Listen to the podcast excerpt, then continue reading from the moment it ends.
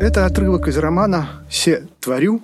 В названии обыгрывается известная цитата «Се творю все новое» из Откровения Иоанна Богослова. Она перестала понимать, зачем живет.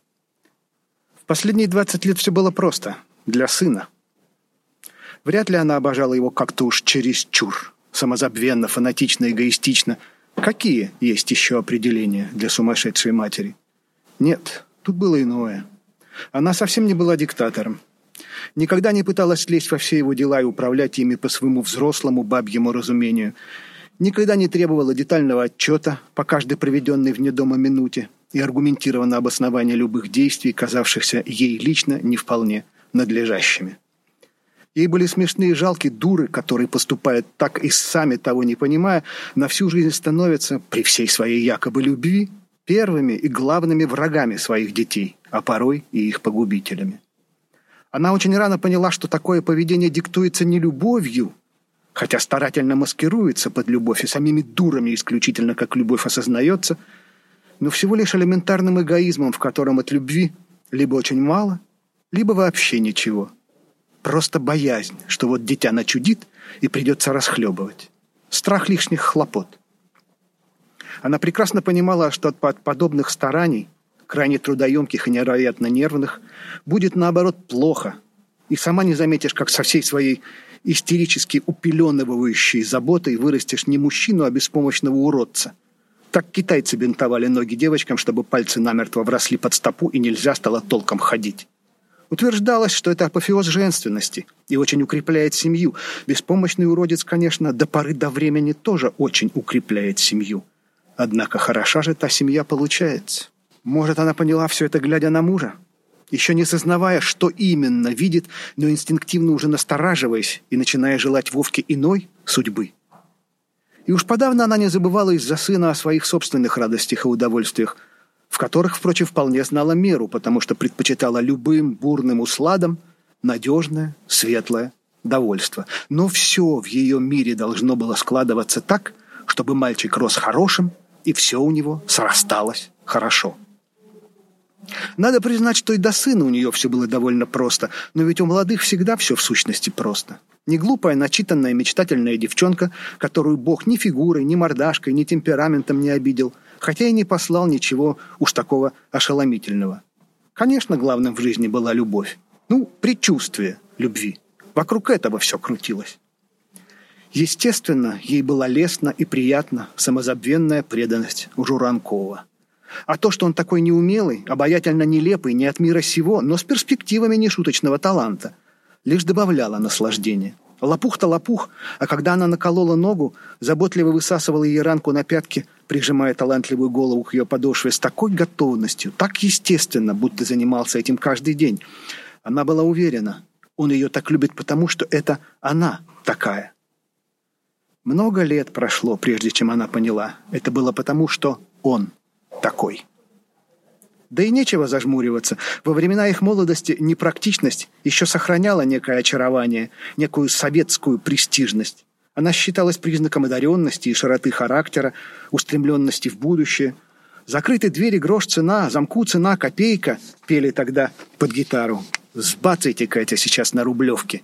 Или наоборот, тем, кто едва сводит концы с концами с кровью, отрывая копейки на самое необходимое.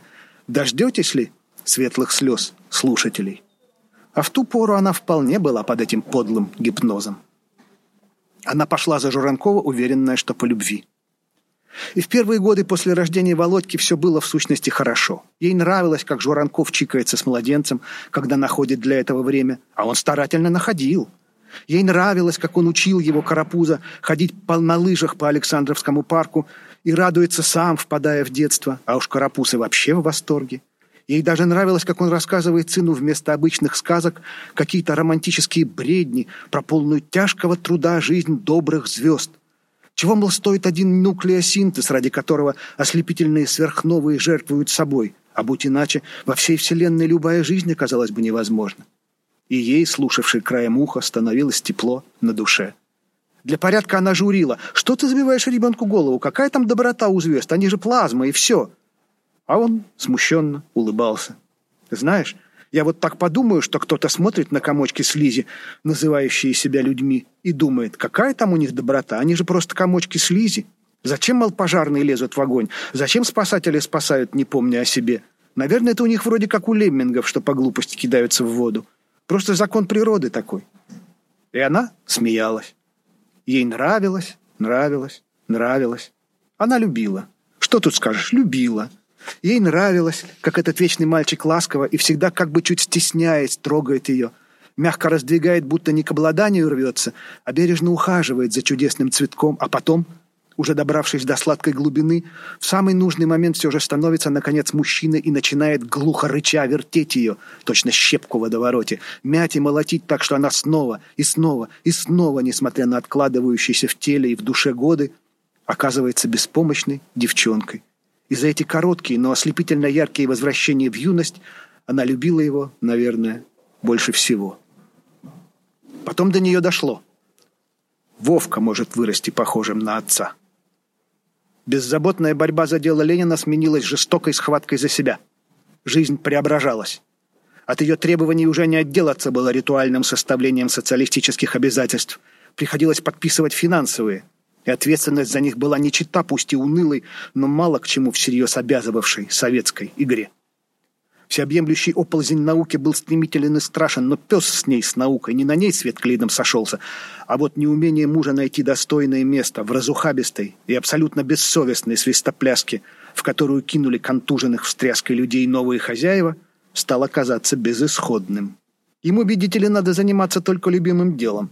Зажмурился, как испуганный малыш, и решил, что если он не станет видеть перемен, так их и не станет.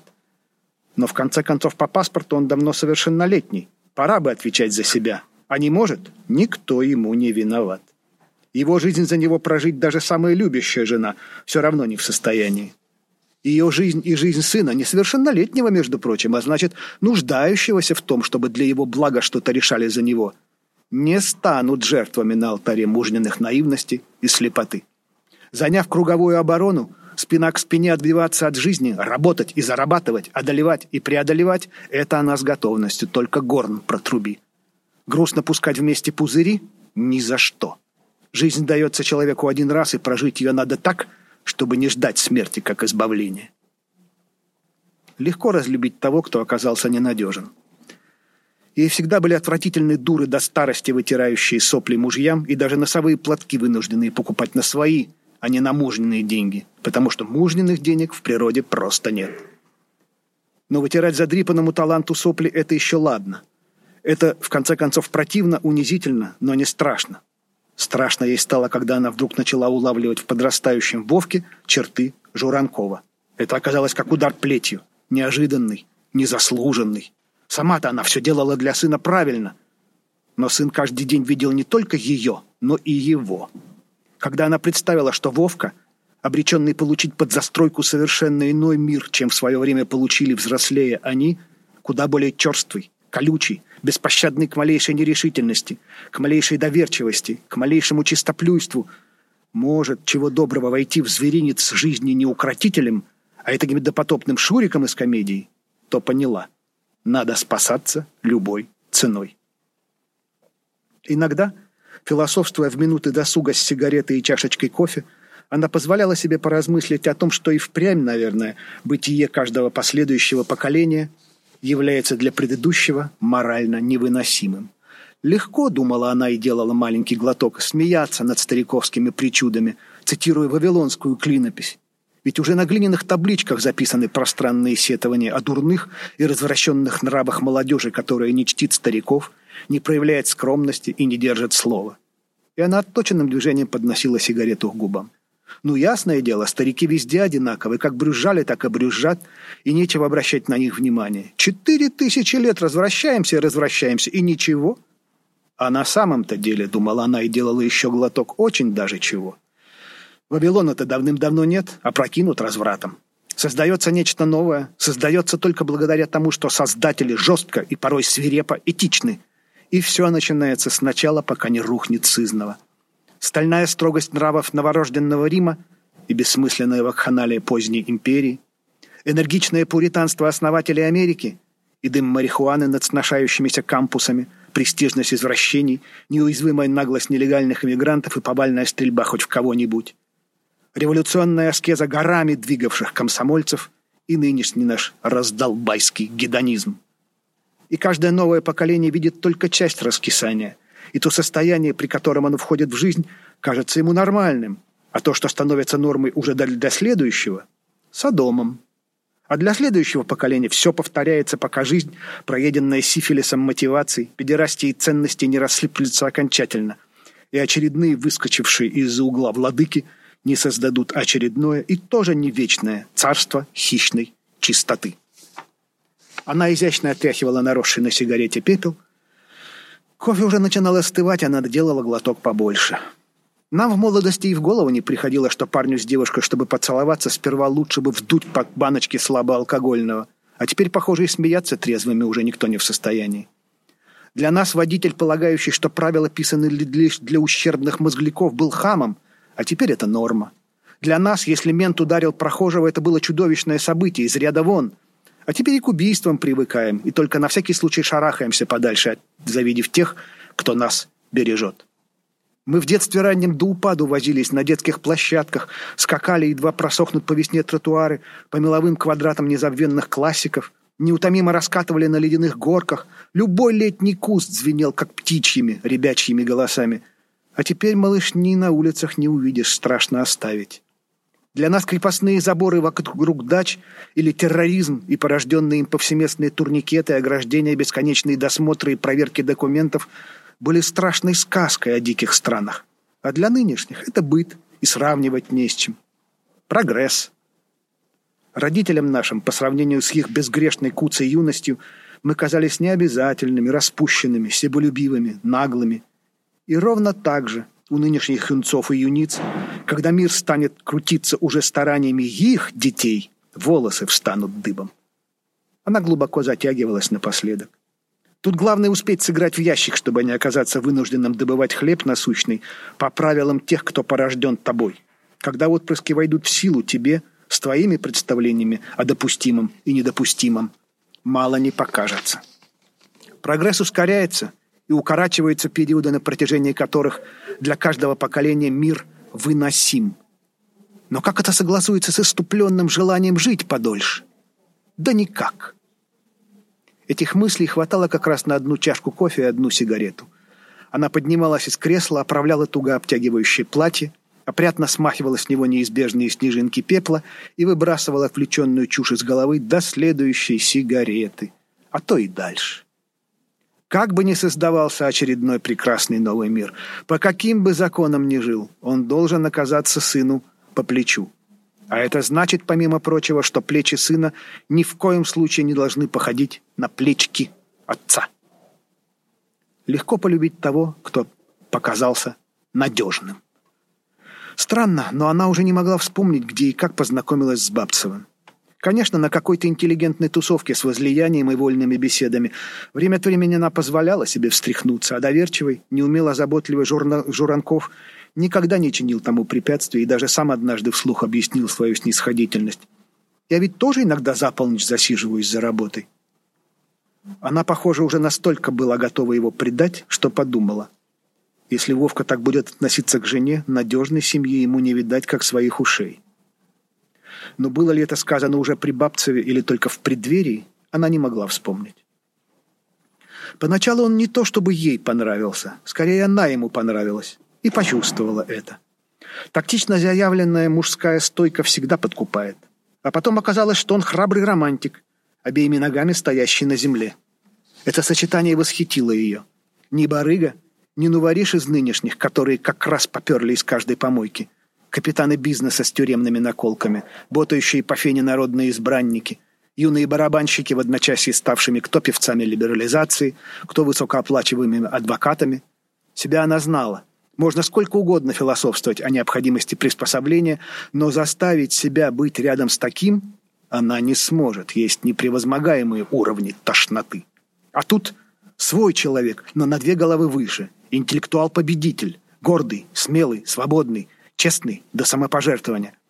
Лапа, завтра мы не сможем увидеться. Прости, я срочно улетаю в Чехию, интервью с Гавелом. Или в Брюсселе я пробуду не больше недели. Или Валенса такой смешной уволень, но мужик основательный и никогда не лицемерит. Либо говорит, что думает, либо молчит. То ты тоже таких уважаешь? Как у нас много общего, что бы это значило? Или, по секрету только тебе. Возможно, нам организуют встречу с Хаттабом и Басаевым. Ну, не так уж опасно. Не волнуйся, малыш. В зеленке, в зеленке, непременно в зеленке. Конечно, с наших звероящеров станется и журналистов вешать на танковых орудиях, но, но пойми, если мы эту страну не спасем, никто не спасет. Именно от таких в последних классах школы, на первых курсах института они, романтичные интеллигентные девочки, пели под гитару. «Не оставляйте стараний, маэстро». Ей до сладкой дрожи захотелось, чтобы Вовка вырос похожим на него. В первый раз она переспала с Бабцевым за два месяца до того, как сказала Журанкову, что уходит. Ей понравилось. Быть с ним в постели оказалось красиво и легко, словно в пылком танце. Ни похоти, ни грубости, ни неловкости. Лишь изящная, полная взаимной заботы игра и бесстыдная радость освобожденного тела. И к тому же нешуточная квартира в престижном районе столицы – и новенький Ауди, и гонорары европейских издательств, и такой круг знакомств, что с непривычки чувствуешь себя по ту сторону телеэкрана. И в первый же год отдых в Италии. Вовка, младенчески сунув палец в рот, смотрел-смотрел на Колизей, так похожий на тот, что столько раз мелькал перед ним на картинках и в телевизоре, только большой, твердый, неподвластный смене страницы или канала. А потом осторожно, будто боясь в ответ услышать что-нибудь не то, спросил «А он Настоящий?» Бабцев присел перед мальчиком на корточке, положил ему руки на плечи и, глядя в глаза, мягко и властно сказал «Запомни, Володька, это только у нас в России одно вранье. Здесь все настоящее». У нее сердце защемило от восхищения. Рядом с ним, думала она, и Вовка вырастет настоящим. И готова была у мужа с ног воду пить. Журанков растворился быстро и бесследно, как пар над вскипевшим чайником. Так она думала. Она не заметила, с чего начался закат. Иногда ей казалось очень важным это разуметь, потому что от ответа зависело ни много ни мало решение вспоминавшейся время от времени проблемы, что в человеке главенствует – дух или плоть. Но установить истину она так и не смогла. Все происходило очень постепенно. Наверное, думала она, одно от другого в нас просто неотделимо. Невозможно оказалось вспомнить, задолго до, до роковой поездки – ей стало все чаще становиться скучно с ним в постели. Яркий парный танец, исполненный азартной, ничем не стесненной свободы, огненный выплеск естества мало-помалу сменился чем-то вроде однообразной производственной гимнастики. Полезной, наверное, но не дававшей ни близости, ни радости, и порой ей думалось, что лучше бы она и впрямь где-нибудь просто потанцевала, чем слушать, как он пыхтит. А может, вначале, как и положено, было слово — Страшное слово «маргинал». Когда она мысленно назвала так мужа впервые, то сама испугалась. По-настоящему смелых, честных и талантливых всегда мало уговаривала она себя. Их всегда не понимают, их всегда травят. Поэты толпа, совесть и власть, праведник и быдло, нет пророка в своем отечестве. Волга впадает в Каспийское море. Но при чем тут было все это, когда он в тысячный раз высокомерно и кощунственно триндел о рабьей природе этого народа, о его неизбывной ностальгии по сильной руке, по хозяину. А как может старик, вышвырнутый из своей вековечной коморки по таинственному новомодному закону, не, не, не ностальгировать о временах, когда ему был гарантирован пусть минимальный, но неотъемлемый предсмертный покой? Как может одаренный мальчишка, которому не на что учиться, не мечтать о временах, когда образование было бесплатным? Как может честный работяга, которому ничего теперь не полагается, потому что он, оказывается, неправильно жил, не грезить о порядке, когда жулье только по углам таилось, тырило украдкой по мелочам, а не хохотало, вызывающее из золотых теремов? При чем тут рабство? При чем тут сильная рука? Он вообще смотрит вокруг? Он вообще-то говорит о том, что видит? Или, зажмурившись, повторяет, как попка, одно и то же, просто потому, что за это еще платят? Их становилось все меньше и меньше. Они становились все глупее и глупее. Их совсем уже никто не слушал, кроме их же самих. Над ними потешались за глаза, передразнивали, как придурков, с переменным успехом стараясь из последних сил соблюдать внешнюю видимость корректности. У нас же демократия, да и правда, что с убогих взять? И чем менее интересны они оказывались здесь, чем меньше их мнение чего-то стоило и кого-то трогало, чем меньше им было что реально предложить, тем больше западная публика старалась хоть как-то их подкормить и утешить. Тем громче там, где нет вранья и все-все настоящее, кричали, как стремительно Россия вновь скатывается к тоталитаризму, как в ней снова подавляется всякая живая мысль и как затыкают рты самым искренним, самым умным, самым демократичным, самым болеющим за судьбу своей страны. Этому никто уж не удивлялся. Давно понятно, что для европейца и Клоп демократ, если кусает русского. А ей становилось тяжко – он же не Клоп, он муж. Но потом трагедия с Вовкой. А у этого подонка даже тогда никаких слов не нашлось, кроме затверженных еще со времен, наверное, Горбачева, когда эта галиматья шла нас по свежаку на ура. Генетическая ненависть к народцам, русская страсть к погромам, хоть колы им на голове тише, они и вовсе без голов проживут, хоть медом общечеловеческие ценности намажь они не возьмут, лучше собственным дерьмом сыты будут. Она смотрела на его губы, шевелящиеся толстыми червяками, даже без ненависти – просто с годливым удивлением. И это то самое? Не оставляйте стараний маэстро? Да, отдав дань растерянности и панике, он пришел в себя и что-то такое пытался, дергал за какие-то свои ниточки, но все они казались с подвохом. Что с вами, Светоч вы наш? Сочувствуем, сочувствуем, разумеется, вашим семейным проблемам. Но вы же понимаете, русский фашизм – это такое бедствие, такая опасность для человечества, что никакое снисхождение недопустимо. Мальчик должен получить хороший урок. Он и сник. А потом Вовку выручили совершенно другие люди. И сын вдруг оказался под крылом у своего нелепого отца, который, смешно подумать, после десятка лет на хлебе и воде непостижимым образом оказался кому-то нужен. И как нужен? Космос им, видите ли, опять понадобился. А вместе с космосом и те, кто, вопреки всякому здравому смыслу, наперекор истории. И впрямь, оказывается, не оставлял все это время каких-то совершенно невообразимых стараний. Так это что же? Ее потешный Журанков, что ли, маэстро? Настоящий, как Колизей вблизи. От этого можно было взбеситься.